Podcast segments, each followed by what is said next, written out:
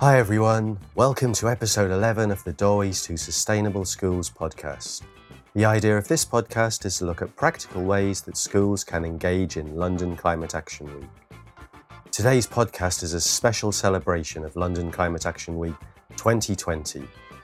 The week had over 200 events, with over 30,000 people taking part across a huge range of sectors. Due to the pandemic, pretty much all of them took place virtually, but they weren't any less inspiring. We want to give you a flavour of the week, but we also want to have a focus on schools and the young people involved. So we've selected a montage of clips from some of our favourite things from the week. Some of the clips are short, and others we allow a bit more time so you can get a real feel of the events. We start the podcast with clips from two superb videos made from the week. The first is the Choose Life video inspired by the film Trainspotting, and the second is the London Climate Action Week launch film. We then go on to have an introduction to Let's Go Zero with Alex Green from Ashden, and in it there's a short clip of Alex's interview with me. Then there's a poem from the brilliant poet Rakaya Fetuga at the Ashden Awards, followed by an interview led by Studio 2909 with some sixth formers from Sydney Russell School in Barking and Dagenham. Afterwards is an interview with Zamzam Ibrahim, the president of the NUS from the Ashden Awards again, followed by some superb people at the Semble webinar, including Nick Gardner, Carley Sefton, Mya-Rose Craig, and the incredible Eco Emeralds. And finally, we'll finish with the Ashden Awards again. These clips are by no means exhaustive, and we hope it leaves you wanting more. We've put links to each of these clips in our show notes, and you'll be able to listen and often watch the full versions. London Climate Action Week is adding more and more videos onto its YouTube channel, so if it whets your appetite, take a look there too. It was a fantastic week, and I'll be unpicking it all with my co chair from the schools group, Marlon Imera, in our next podcast, where we'll also discuss the next London Climate Action Week and our route to COP26, the UN Climate Change Conference in Glasgow. But for now, put your headphones on, put your worries to one side, and choose life.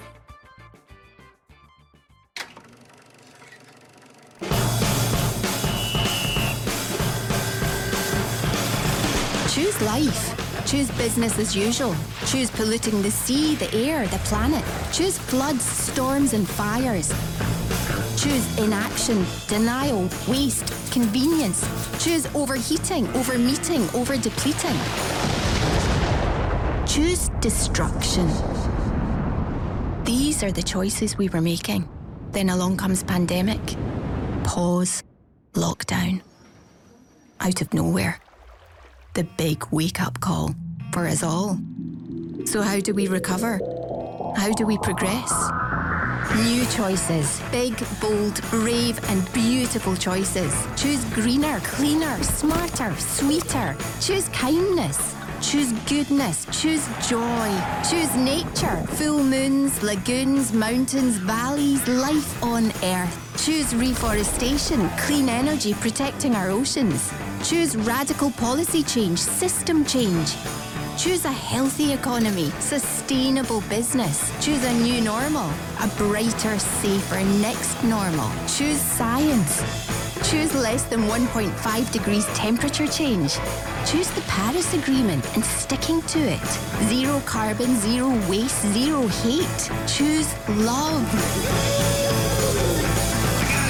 Choose massive regeneration in this generation. Choose brighter, better, all together.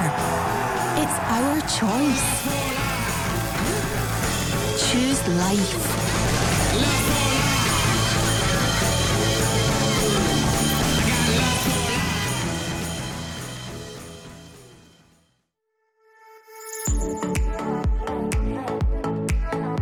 Welcome to London Climate Action Week 2020. This week, we're harnessing the power of London's global networks, bringing together ambitious thinkers and doers to tackle the tough problems and push forward the frontiers of global climate action. This week, we'll be hosting over 200 events covering a huge diversity of issues. From reforming the global finance system to youth activists tackling climate justice, from building a sustainable London to restoring nature globally, from understanding the impact of the American elections to tackling the mental health issues raised by the climate crisis. This diversity really reflects London's richness and its huge global reach. Our mission is clear. London Climate Action Week aims to build the collaboration to drive an equitable, resilient, and net zero world. So now, let's hear about this year's themes and from some of the people taking part. At the London Climate Action Week, we'll be discussing the green recovery and how to ensure that it delivers um, thriving and just societies through putting climate, nature, and poverty at the very heart. With one year to go until the next UN climate conference, COP26 in Glasgow next November, the roadmap to get there has become a bit uncertain. So, this roadmap to COP26 theme at London Climate Action Week is going to bring our London climate community together to discuss and debate the actions that need to be taken over the next 12 months so that we make sure we have maximum climate progress and action out of that COP26 summit in Glasgow. One of the themes of this year's London Climate Action Week is how to achieve a net zero carbon London. And that means uh, answering a central question, which is how to pull together all of the energy and uh, creativity and talent and innovation and expertise that exists within London so that together we can uh, decarbonize our city as fast as humanly possible. London, like many cities, has declared a climate emergency. And in an emergency, you mobilize. And that's why we have a whole of society mobilization approach to London Climate Action Week. All of us in our roles as consumers, investors, makers, and citizens can bend the curve away from a bleak future. This is what London Climate Action Week is all about.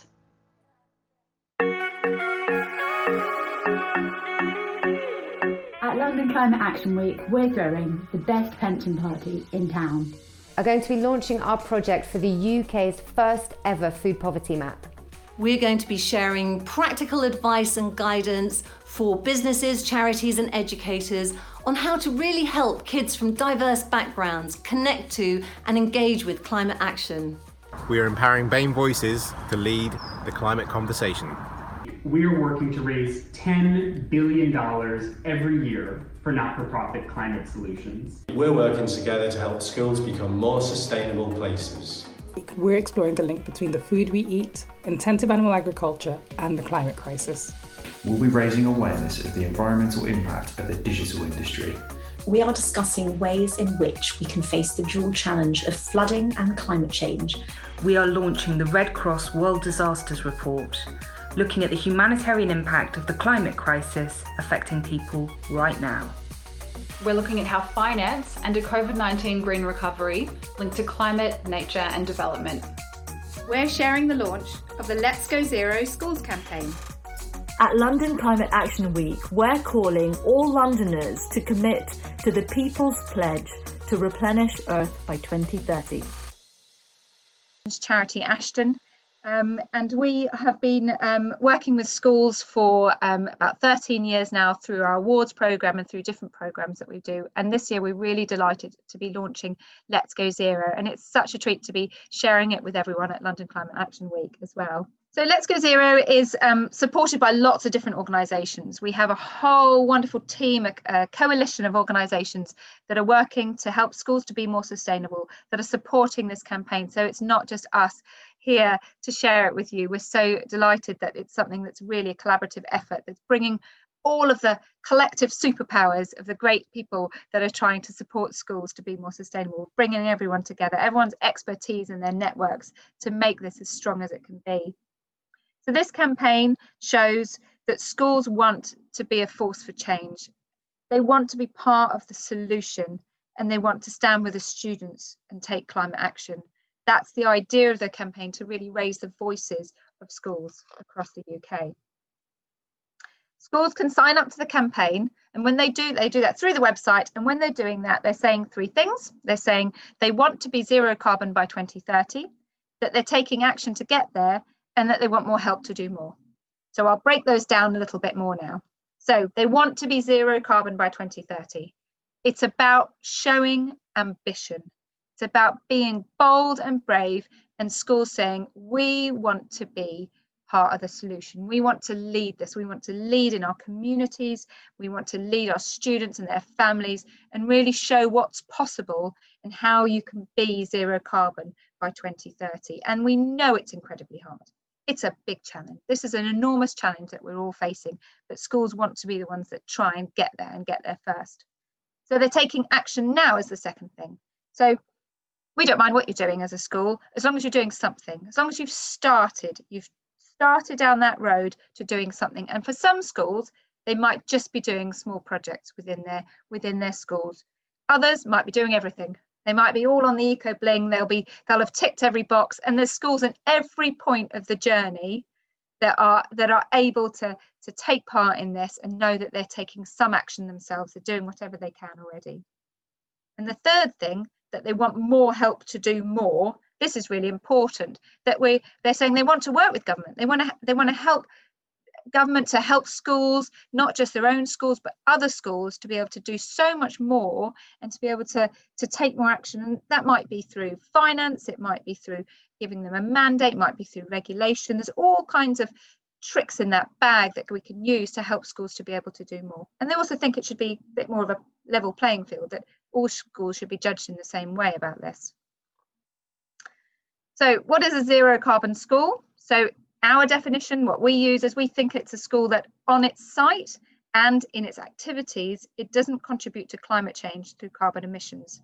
And for the techie amongst you, that's about that's talking about going to scope three for schools. Schools, um, the, impact they, they have a carbon impact across lots of different activities.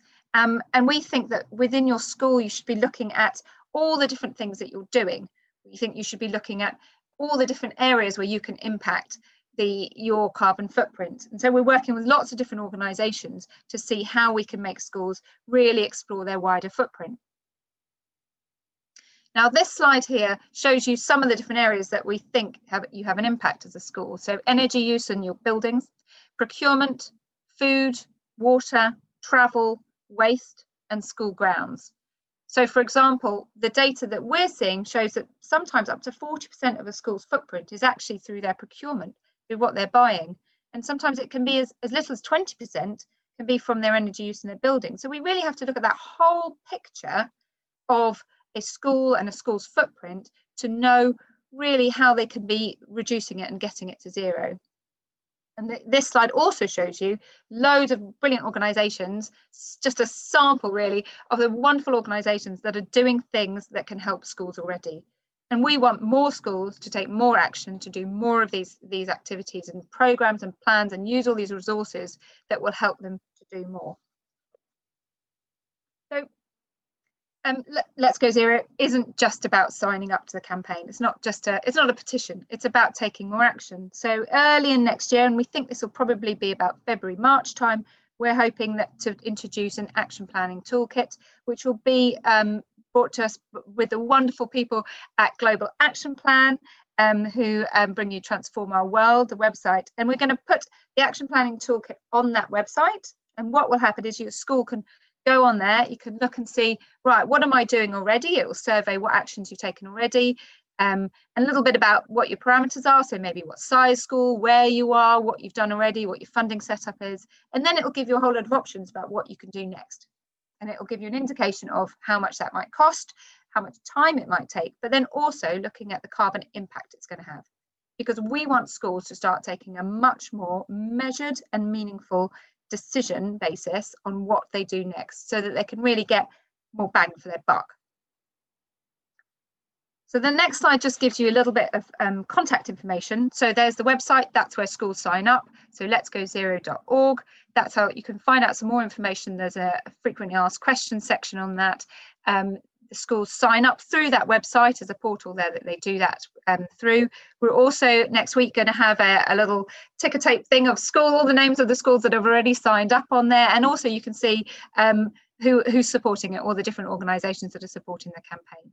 So if you have any questions at all, either you're a school or you're working with schools, and you have any questions and you want to get more information or get some more materials to help share this with other schools, then just get in touch through Let's Go Zero at ashden.org. And also, please do follow us on Twitter and tweet away about this exciting new campaign, and the Twitter handle is there. So now I'm going to have a chat with Martin. So Martin, if I if I we can magically bring you onto the stage, there we go. So I think I'm going to start off with my question, which is about what's the favourite thing that you've done at your school um, that's helped you to cut the carbon within your school? Yeah, well, it's it's actually based around the the new story, but it, it's I've been doing it for most of my time at Glebe. So my school is a special school, and we learned very quickly, or I learned very quickly that um, to engage my young people in geography, more practical approaches to the subject were better. So we started to do lots of outdoor learning, and it's developed from there into whole range of things. And as part of that, we do a lot of gardening, do a lot of food growing, we do tree planting, and so on, and we link them back to the curriculum.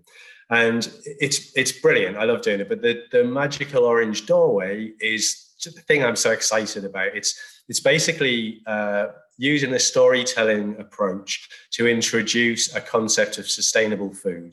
And you'll have to listen to it. And I would love you to listen to it, please, and tell me what you think, because it's my first ever attempt at writing anything like this. But the concept in school is it's going to be a school project for young people in my school and uh, a refuge in Peru that we link with um, to look at some simple foods that we use and to think of them more sustainably. And, and at a school level, it's going to be very sort of simple. We'll be we'll be talking what's and all about things that go right and go wrong. Um, we're going to run this project to COP26. Um, and at a second level, there's going to be kind of a higher level, well, maybe not higher, adult level discussion um, about sustainable food and about linking with with a school in Peru and so on. And we'll run that parallel to it. So um, it's really exciting. And one of the things I'm excited about with Let's Go Zero is I have no idea how a project like this will reduce our carbon um, uh, carbon footprint. I, I, really don't, and I think you know it, it may well be that we find out this is um, not the best way to reduce our carbon footprint. There are other more dramatic ways. Doesn't mean we'll change it, um, or it may well be it leads to particular actions through the project as we go on that we think if we did X instead of Y. For example, it might um, link to procurement discussions about food for the school um, canteen and so on. Um, so you bring in food miles, etc., etc. But but it's it's very much like Let's Go Zero. We're right at the start of the project. It literally started yesterday. Very exciting, and with a lovely group of people, and really excited to develop the project with Peru because I think carbon um, reduction can get very dry and technical, and it, it really is all about humanity as well. And I think linking with the people in Peru reminds us that there are real issues. We can't just take it for granted. We need to learn how to speak to them in a different language and so on. So that's all tied in. There's a Spanish element to it, working with my colleague who's the Spanish teacher at the school on that as well. So yeah, really excited about that. See where it goes. But please listen and tell me, be honest. I, I would like honest feedback. That's Honestly. fantastic to hear, and it such sounds like such an interesting project. And just to let you know, we will put a link um, at the end of the session to everything that we talk about that, that has Thank a link you. to it. So you'll get that link, everyone, and you can go and listen as well.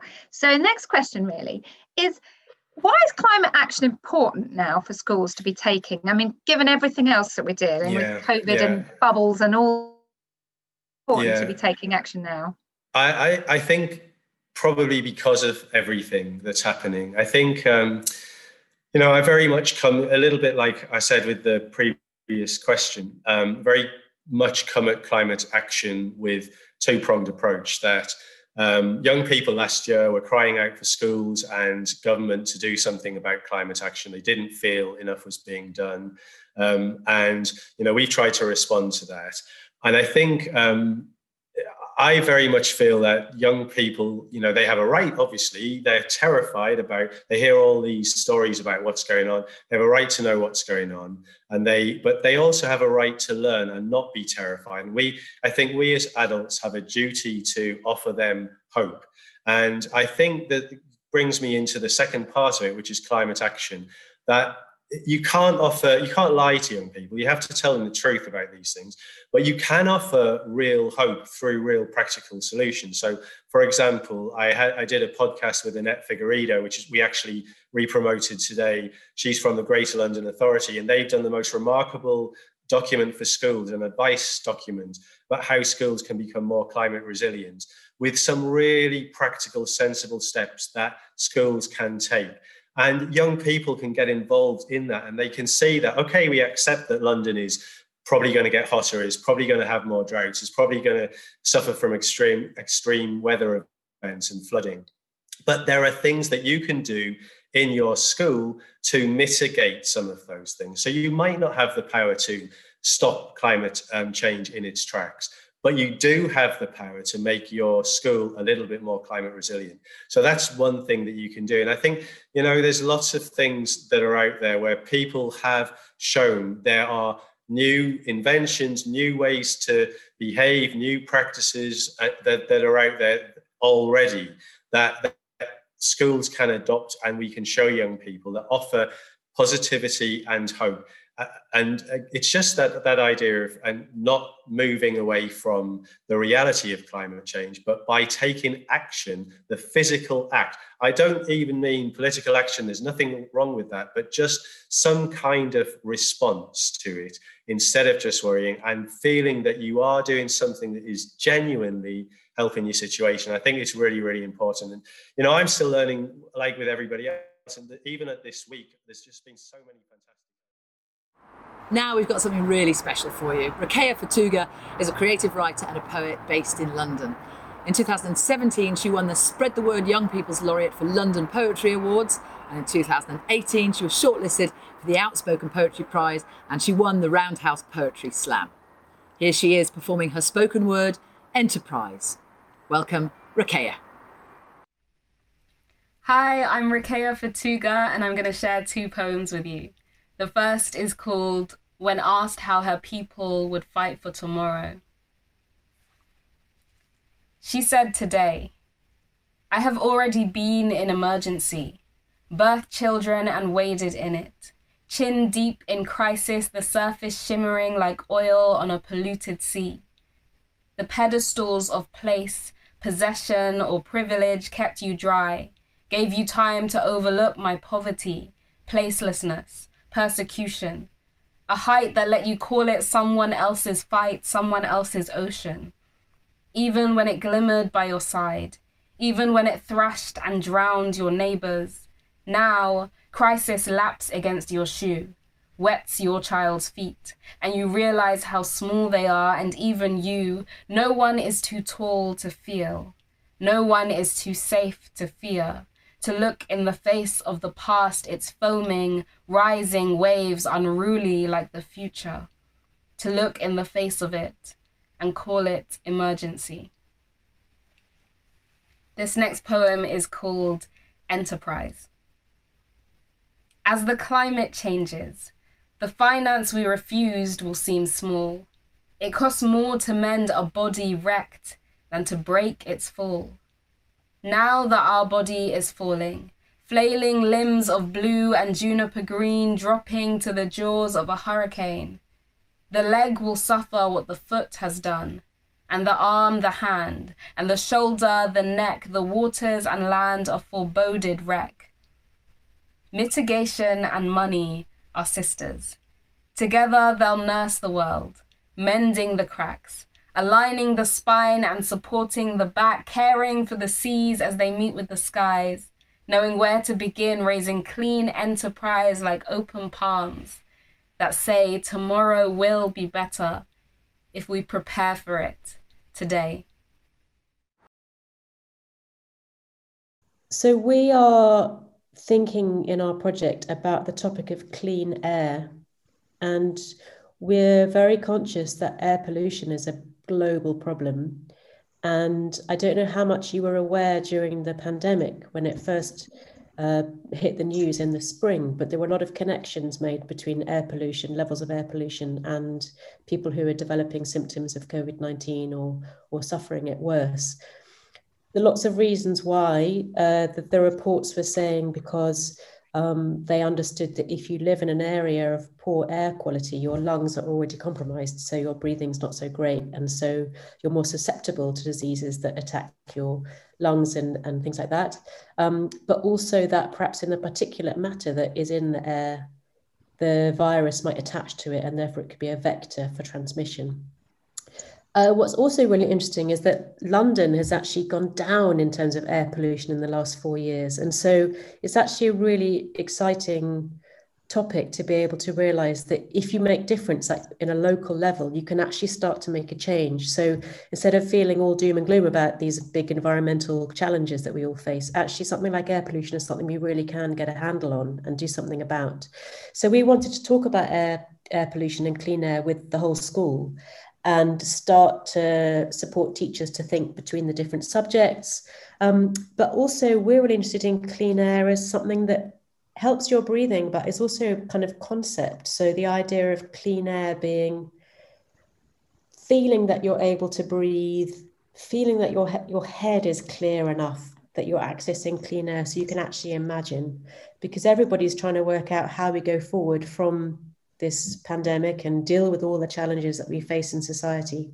And we need to be really imaginative. But lots of people are feeling maybe it's really hard to imagine because there's so much else going on and stress and anxiety and whatever else. So that's the context for our project. And we're going to be supporting teachers to work across discipline, but then also bringing in some artists and supporting young people to express their ideas around these topics. And then we're going to turn their ideas into song. And then the school's going to sing it lots of year eights, I think. That's the plan. It's like a big year eight project. if you can imagine mass year eights. Yeah. so that's the context for our project. Um, so uh, some questions for you. So do you care about having clean air? Do you think it's important? Yes, greatly. Yeah. Why, why is it important for you? Okay. Um, I think, like you said, how actually like clean air will also affect us and like our lungs. I think clean air is something that for people that might not like know much about the climate change or even like climate change in general, like being able to link clean air that to actually us and like affecting our lives, it might open people's eyes if they're not too sure about the environment's impact. They can think about themselves if they want to. you, you deal with it in your is it you that does geography mia uh, yeah. Yeah. Does it come up in your geography A level talking about clean air at all? Uh, I don't think so. One of the things that we're finding is that the curriculum isn't really talking about some of these big issues that impact our lives. And so part of our project is also to identify these gaps in the curriculum and then think about how we can support teachers so that as you go through school, you're learning about these things and able to, to do something about it. I don't know if you know what the air pollution levels are like near your school. Do you know if they're bad relative to London? Have you ever thought about it? I mean, I would assume it's bad outside our school. Cars always going by. It's like a main road. Yeah. I mean, the nice thing about your school is it's right next to that large park. So at least you've got some big green open oh, space. Oh. Do you use the park? Do you actually go there? Or do you tend to kind of go from school to home, you know, and, and just see it in the distance? I walk through it sometimes. Yeah, my house is the other way, so I walk the other way. Parks on the other side. There's loads of parks. Yeah, where, where I live, there's like a huge farm. Just and it's cool. Like we usually go on walks there, so it's, it's cool. But yeah, like actually in Dagenham, there's not. There's just parks, and that's it. Really, just houses. I mean, we've been reading about your incredible estate that the school's on that was built to try and provide a better quality of life for residents when it was built. It's 100 years old now, isn't it? The Becontree Estate, um, but uh, which is ancient history for you. Um, but um, but I think it's it's really inspiring how it was built with a lot of the green space and open space um, in mind. Do you think that having more green spaces is is one of the ways in which we should evolve our cities that they're better yes. places to live? Yeah, definitely. Yeah. There are like they're just there's so many like I don't know for like in the borough we live in there's always like construction going on there's always a new flat or a new building and it's like like slowly and slowly like the green space and like just the plain land is like going and being cut into which is like horrible Well, maybe that's something that, that we can help support you to to campaign about locally if it's if it's something that young people use green space and, and believe in its importance. That might be something very practical locally that we can help think about through our project, who you need to speak to or who we need to address. Because when we're writing our songs, it's really.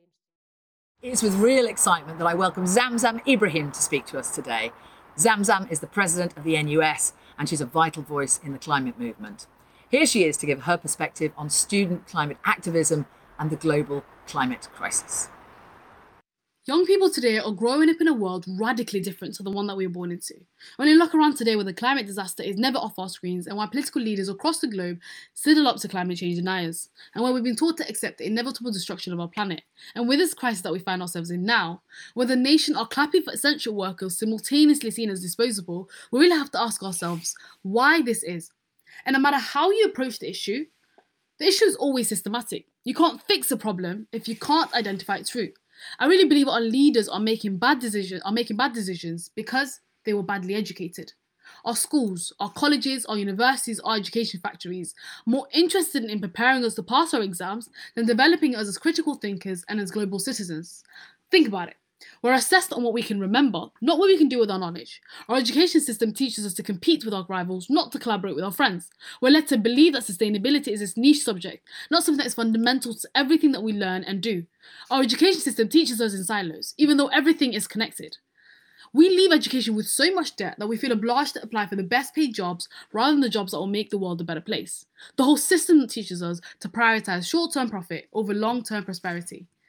David Orr, an academic and activist, said, It isn't the world's poorest and least well educated, uh, least educated people that are doing the most damage. It's those with BScs and BAs, PhDs, and I could not agree more.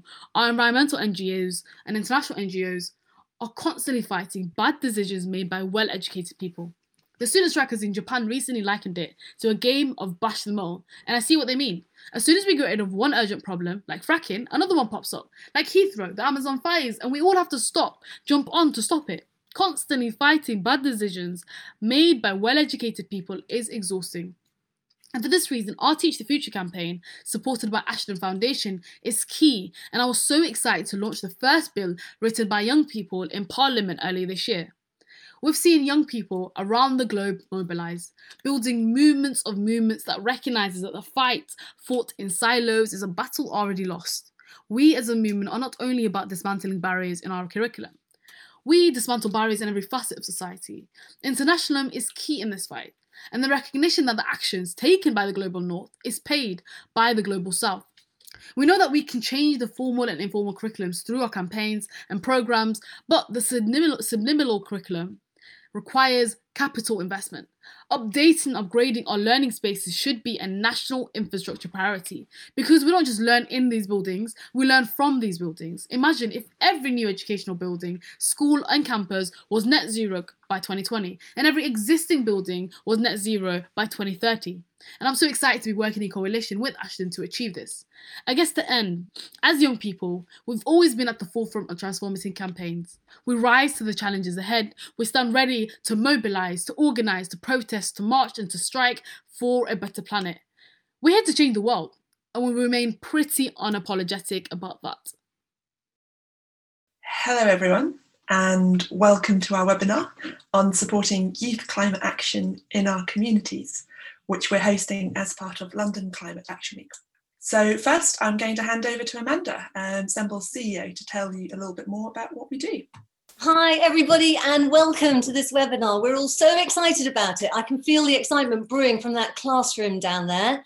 Uh, where they've just been eating pizza, so they're raring to go. Um, so, a little bit about Semble, just to set the context. So, Semble was founded about 10 years ago by Nick Gardner, our chair for tonight, and Mark Shearer.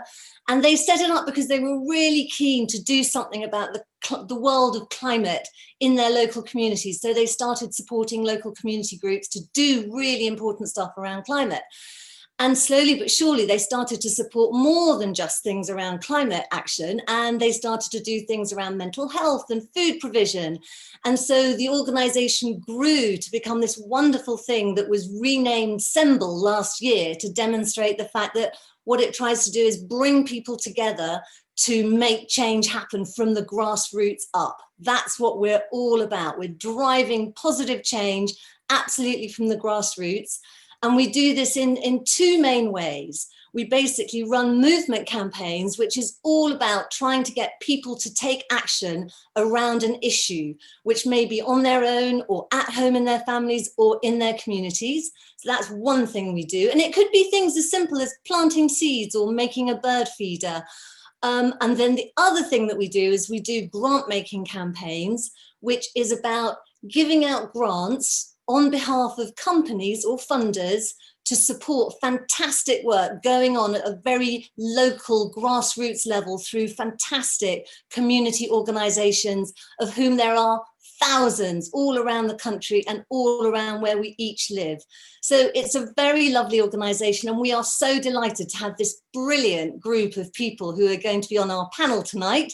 So, a very warm welcome to our panelists, a very warm welcome to you for joining us this afternoon. And I'm now going to hand over to Nick, who's going to run the session as a wonderful chair that he is.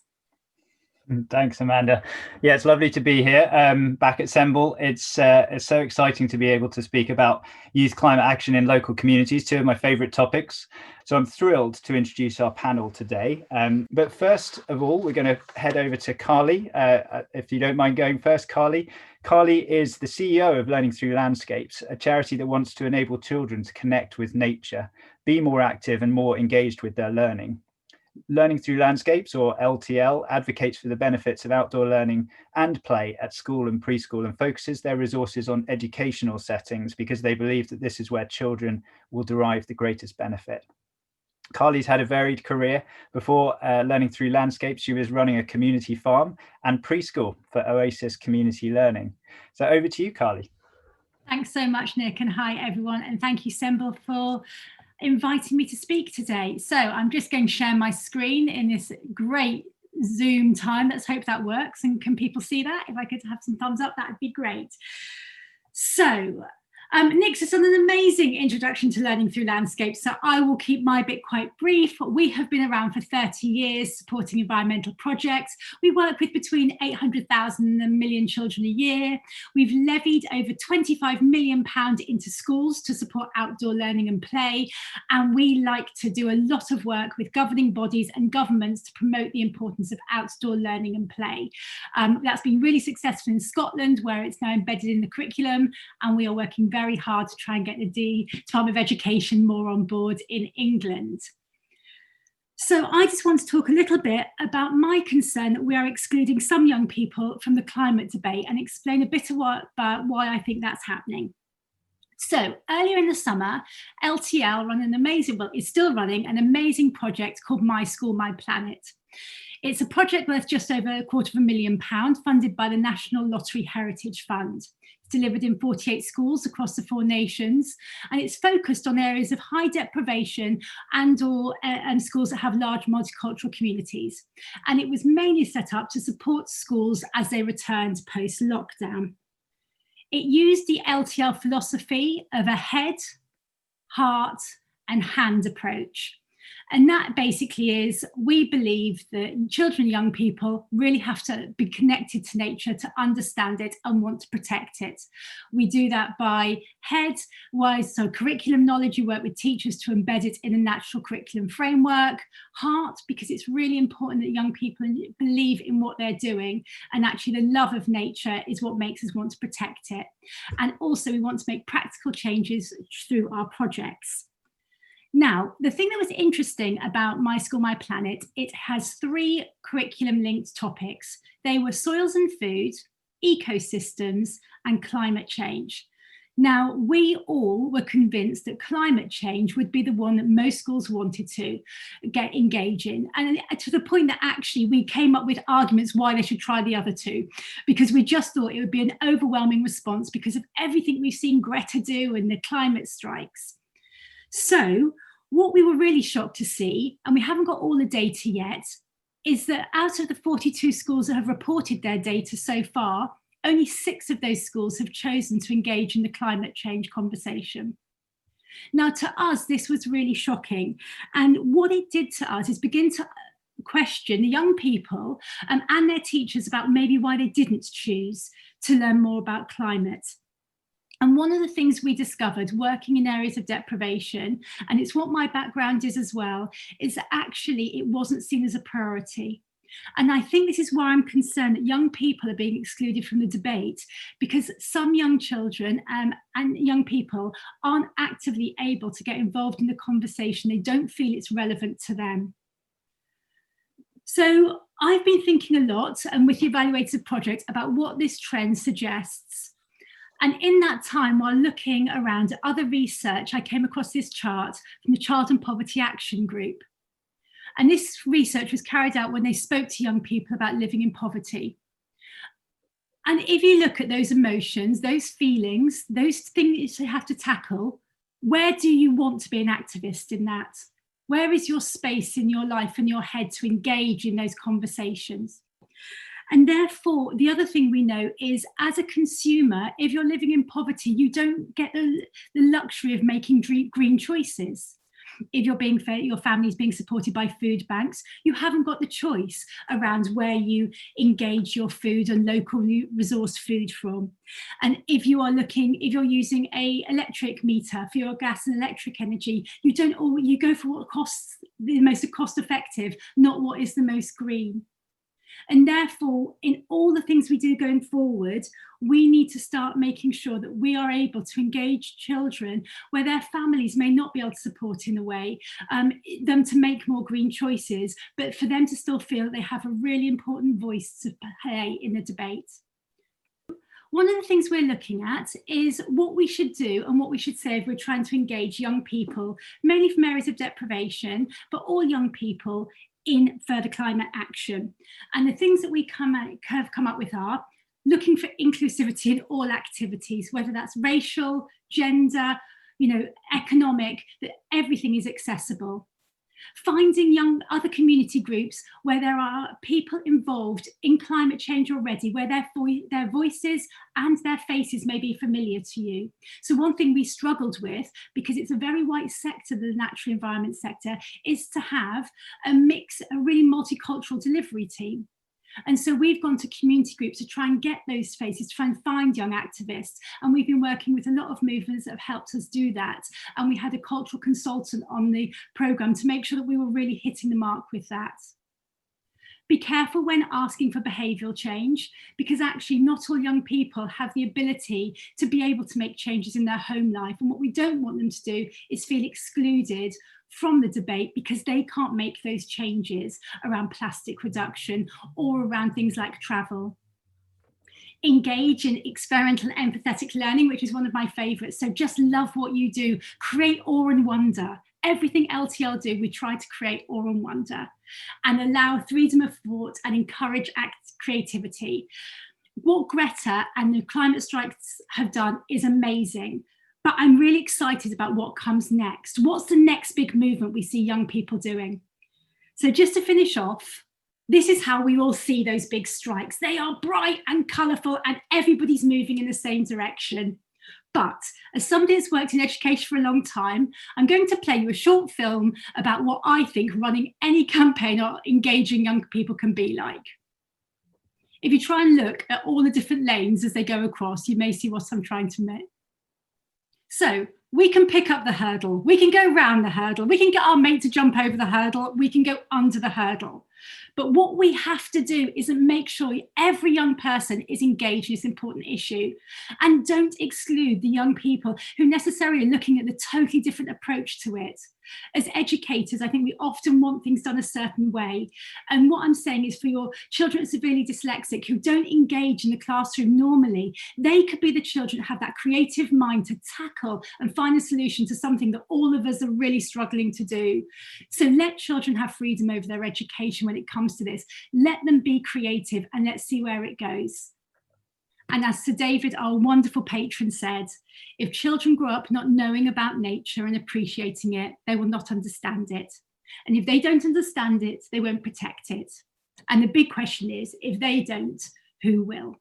Thank you, Carley. That was really uh, really thought provoking, and it was great to see that hurdles video. What a wonderful metaphor for running any campaign, actually, not just a youth focused one. Um, but it's uh, it's a lovely point actually for us to move straight on to our next panelist, um, Mya-Rose. Uh, thanks for joining us, Mya, and uh, welcome because I know you've had some problems getting on today. Um, we're very excited to have you with us today. Mya-Rose Craig, um, otherwise known as uh, Bird Girl, you might have seen on social media, is a British Bangladeshi conservationist, environmentalist, writer, speaker, race activist, and diversity expert. She's the president of the organization Black to Nature, which she set up at the age of 14 and has organized a nature camp for BAME children from inner city Bristol. At 18, she's an ambassador for the Wildlife Trust, Survival International, EcoStreams, patron of the Sustainable Goals Centre and the Tony Trust, and an RSPB England committee member. In September 2020, she staged the most northerly climate strike by protesting in the Arctic Circle in the north of Sweden, and I'm sure we'll hear a little bit more about that.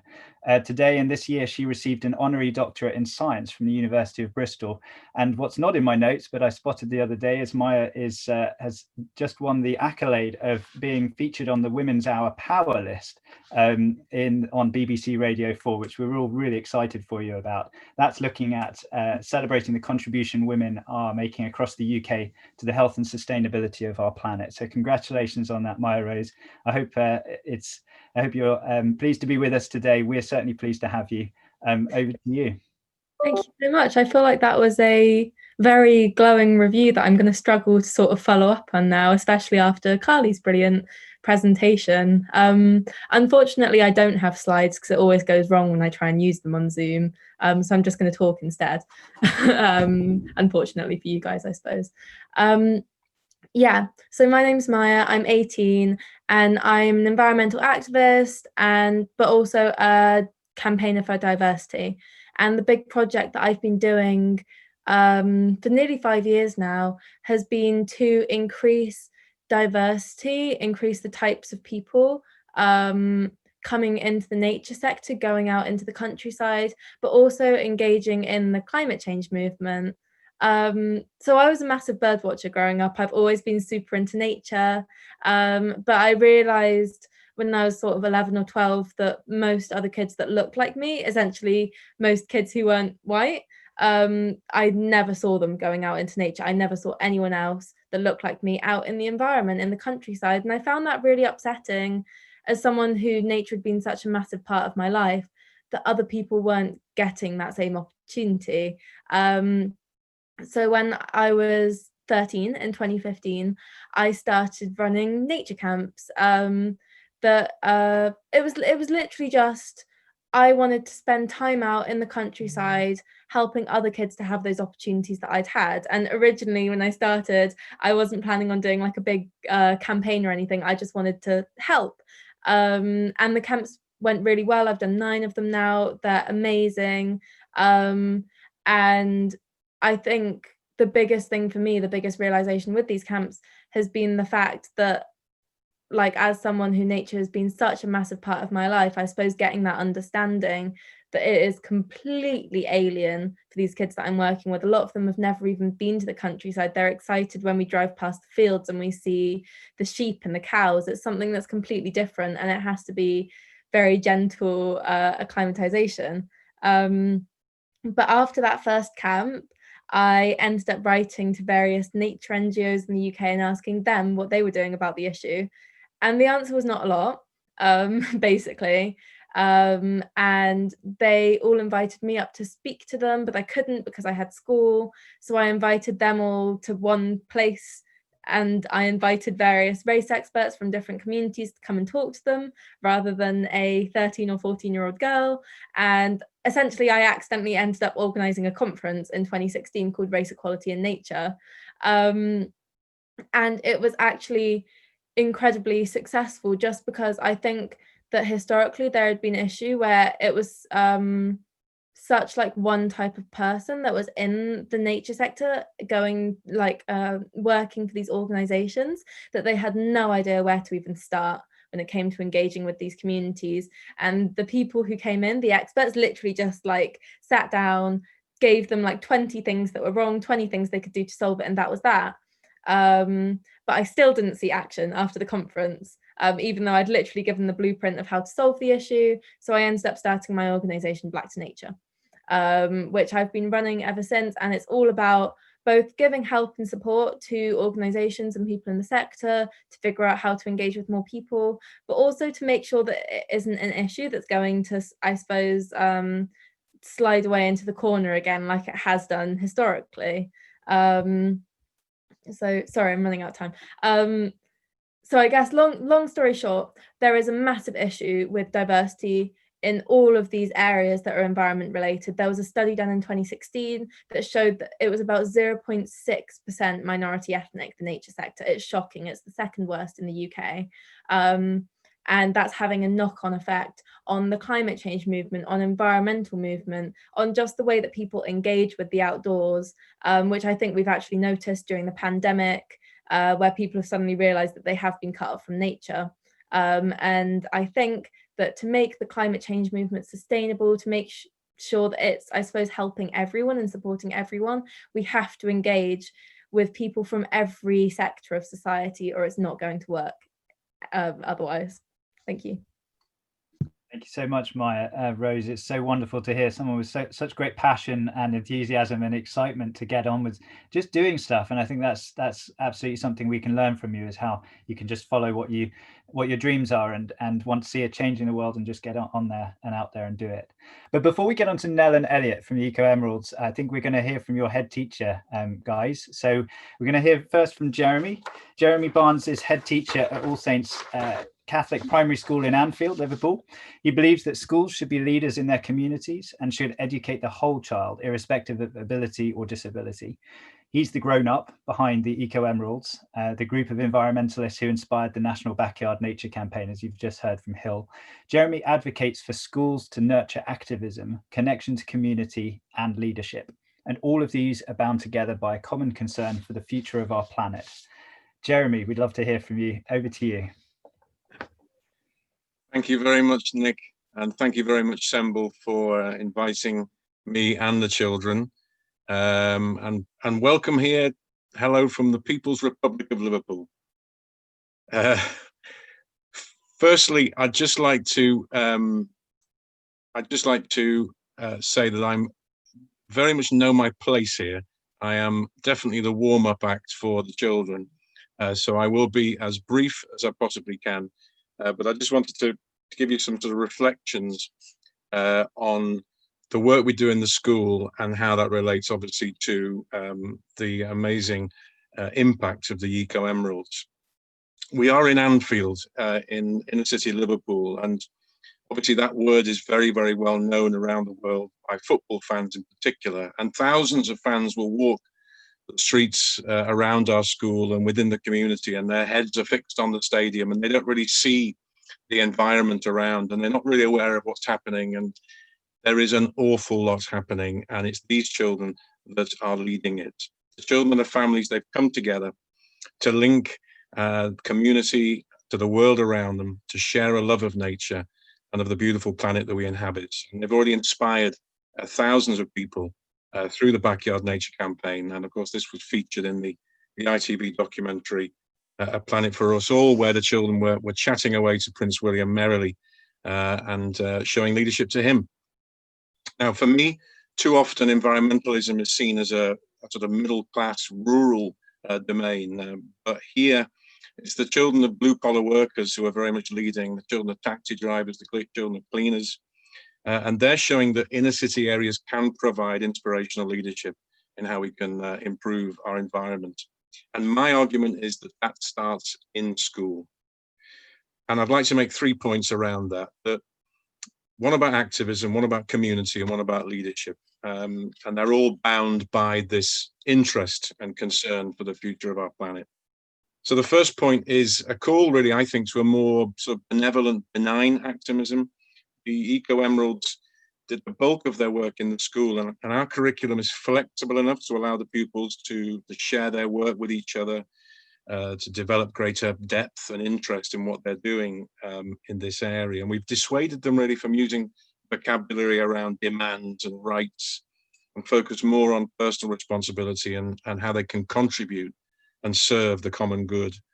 Uh, I think too often environmentalism is seen as a sort of ag- aggressive, hectoring activity done by other people.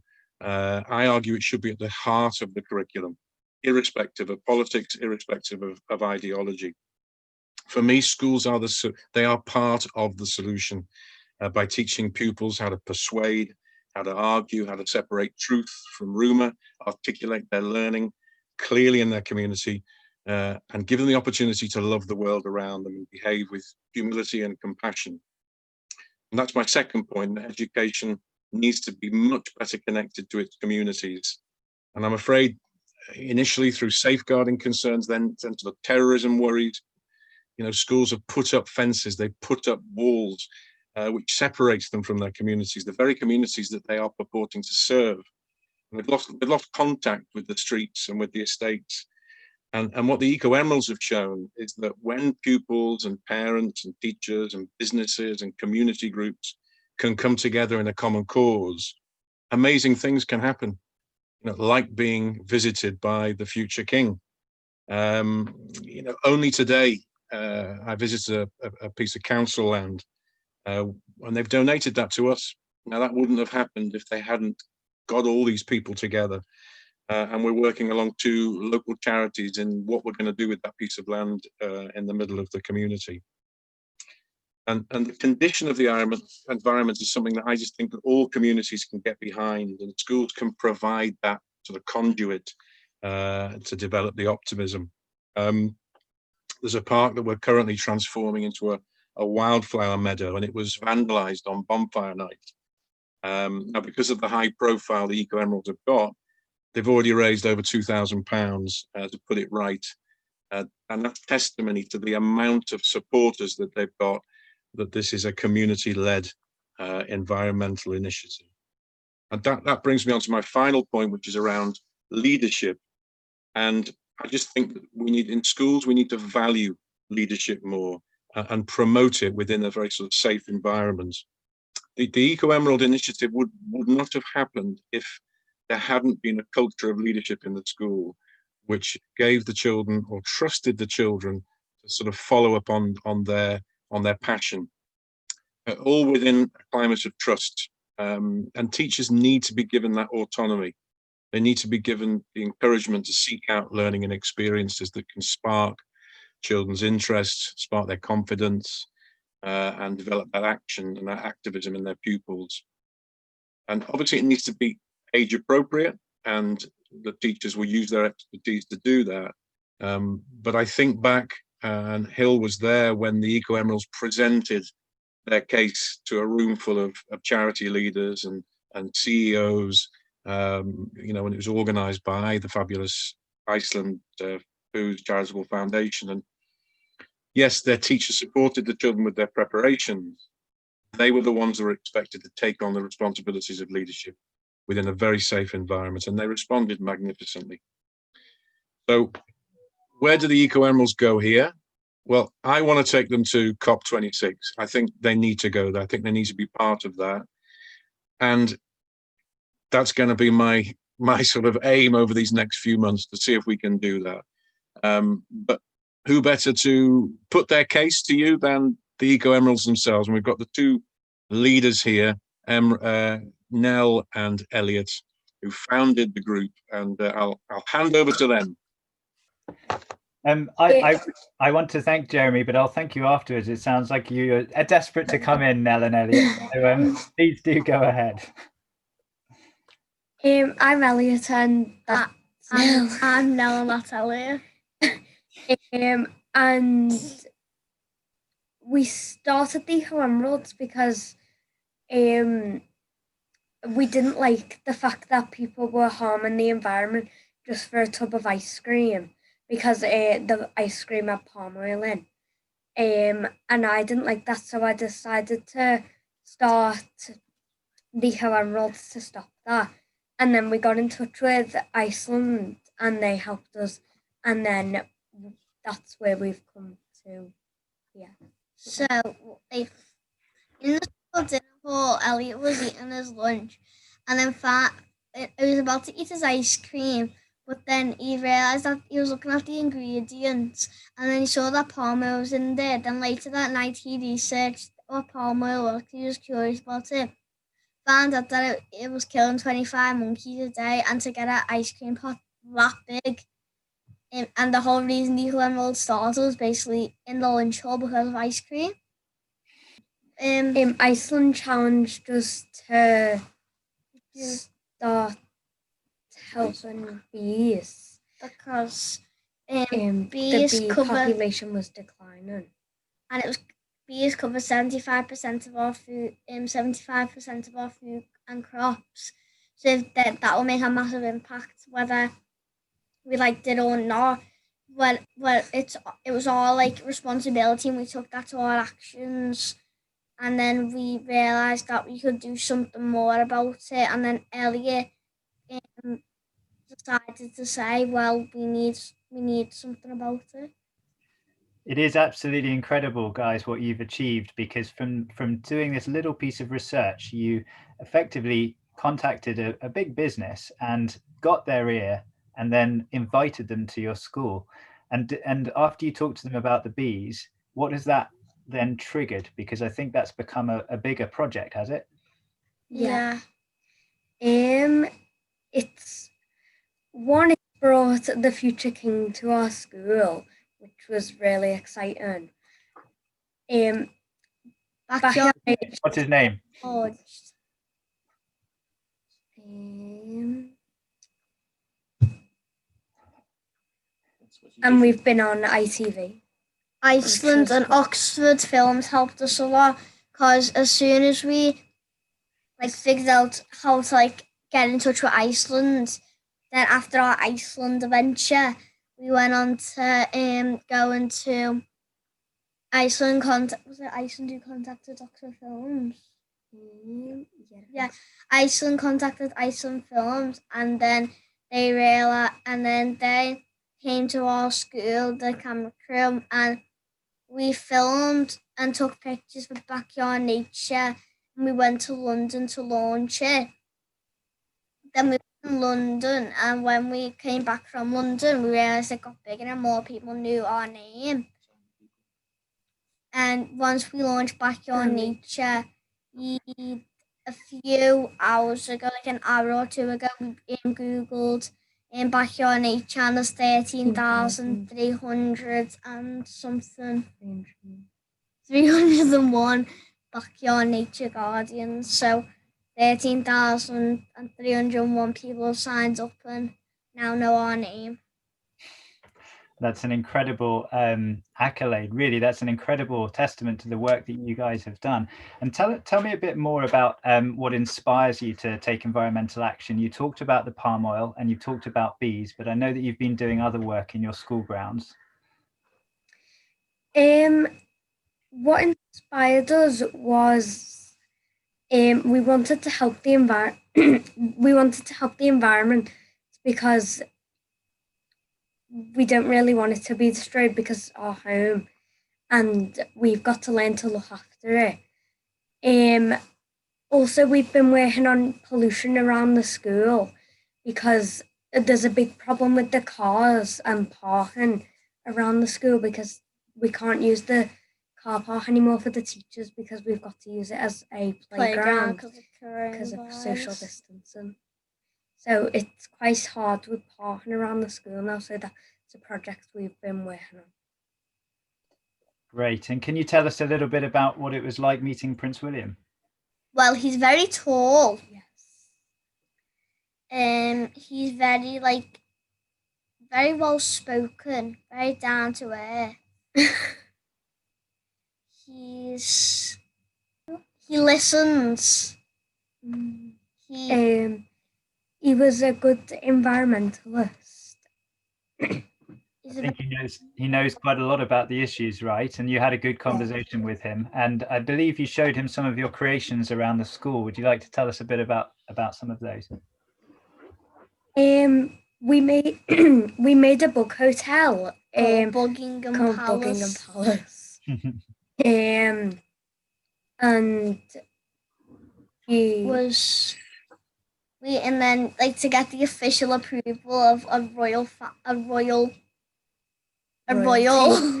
Royalty. Royalty, and, and we made Prince William mm. put the flag in the top. Oh, fantastic. That's really exciting. We've got a question uh, from the people listening to you today. Uh, so somebody's asking, Kirsty Hammond is asking, what do your parents think of your achievements? I don't really think they know how, how big of a deal they are. What do you think of our achievements? We're very proud of you. They're very proud of us. Very good. We're fantastic. fantastic. Um, Keep the good work up. and we should keep the good work up. Well, that's great, guys. And I, I'm just intrigued as well. You talked about the palm oil issue and the orangutans.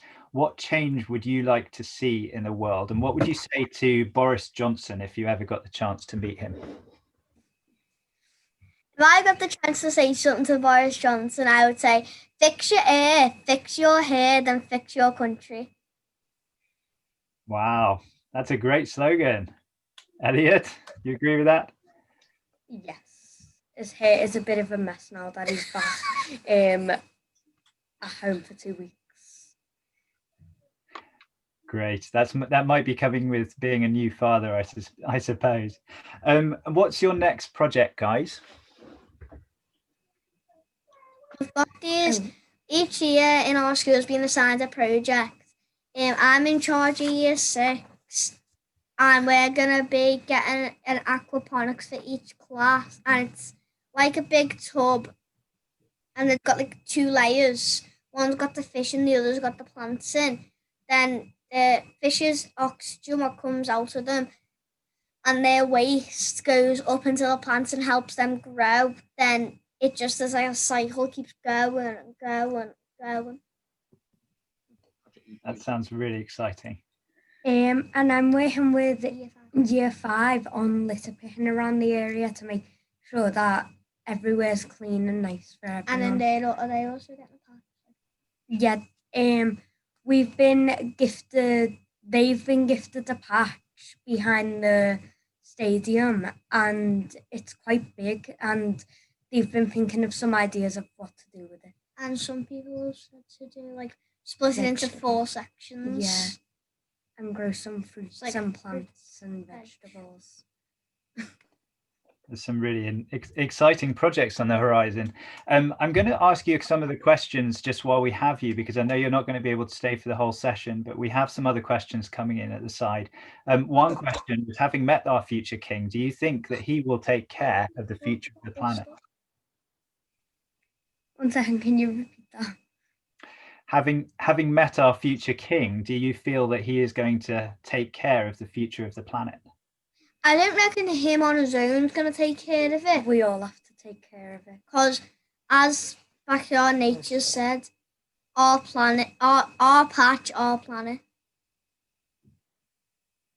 Brilliant. And there's a lot of kids around uh, the country who would like to follow your example. And I know we have a question here uh, posed by Poppy, who's in year four in Bristol and wants to know what advice you could give her. Bristol's the other end of the country to you guys. So, what advice could you give her to do something similar in her inner city school? It doesn't have to be as big as what we've done.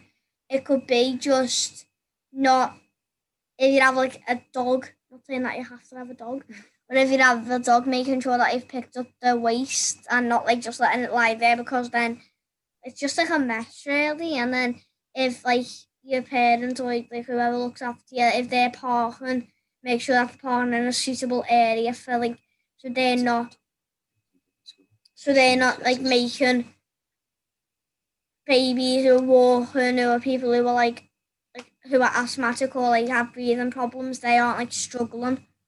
Because then it's a bit like more of a it's very problematic. Um, it doesn't have to be too big because we only started with a letter to Iceland and a petition. Um, um, all you really need to do is plant some seeds or vegetables, and then you're set. Nell, Elliot, that's great advice. And I know that thanks to your seed planting activity, you've inspired Iceland to help uh, give seed balls out to the whole country. And to date, I believe they've given out 330,000 seed balls uh, or more, uh, with uh, over 15 million wildflowers being planted. So it's incredible. And, and thanks very much to your inspiration for the campaign overall. Any final messages for us before you have to leave? Um, just yeah, just keep following like what look up to someone. I want you look to them, watch what they do.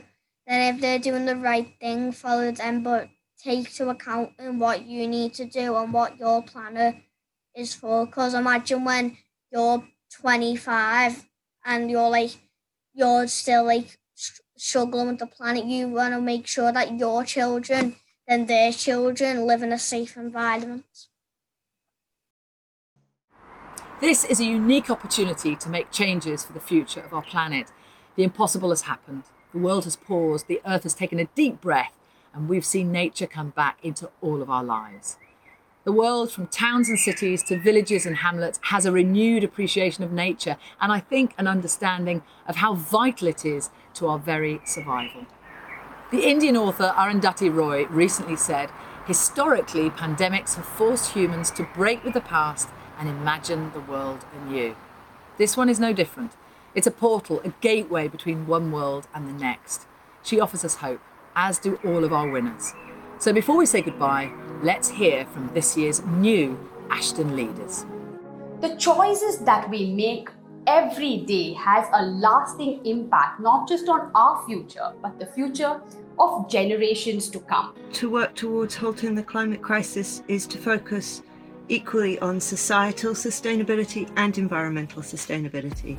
We need to find particularly energy solutions that work at the community level. O problema mundial dessa emergência climática nos faz querer criar soluções para minimizar o impacto da população. We protect the environment not only for us but for the future generations as well. Climate change impacts detrimentally the poorest who are least responsible the most. The need for climate action is urgent and is now because it's no longer a distant threat. We as energy entrepreneurs really have to learn how to work together more effectively with the government. When, when all logic tells you to give up, that's when you continue, you persist. Time has come for action and address climate change now. We must ensure that our climate innovation puts our most vulnerable users at the heart of transformation. You want to make real change? Never ever give up.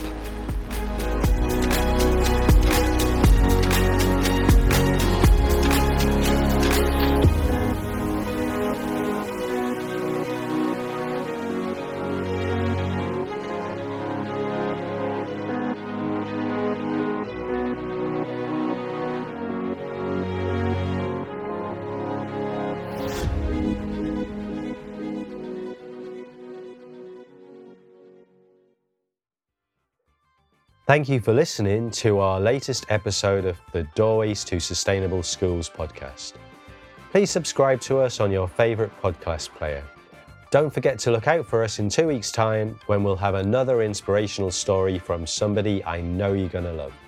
See you in two weeks.